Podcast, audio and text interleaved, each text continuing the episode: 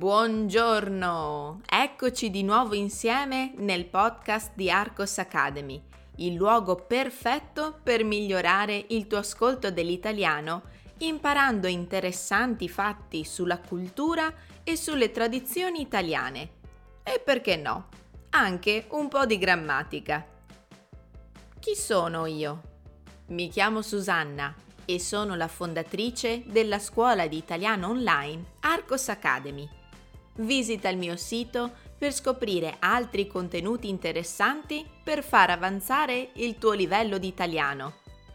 Sei pronto per la tematica di questa settimana? Cominciamo il nostro ascolto.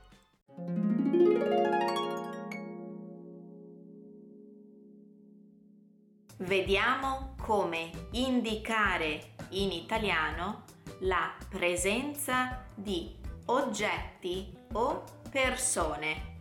There is in italiano si traduce con c'è.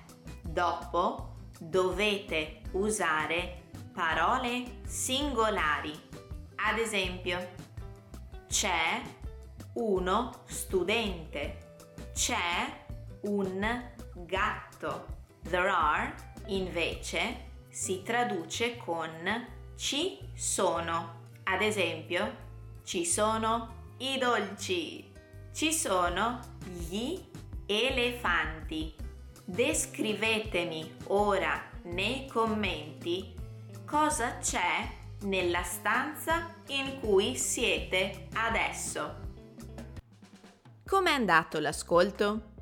Hai compreso la maggior parte delle informazioni che ti ho descritto? Fammi sapere la tua opinione con un commento o un feedback e fai conoscere Arcos Academy ad altri studenti come te.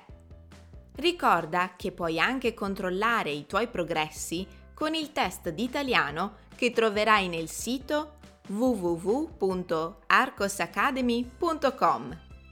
Io ti aspetto la prossima settimana con un nuovo podcast.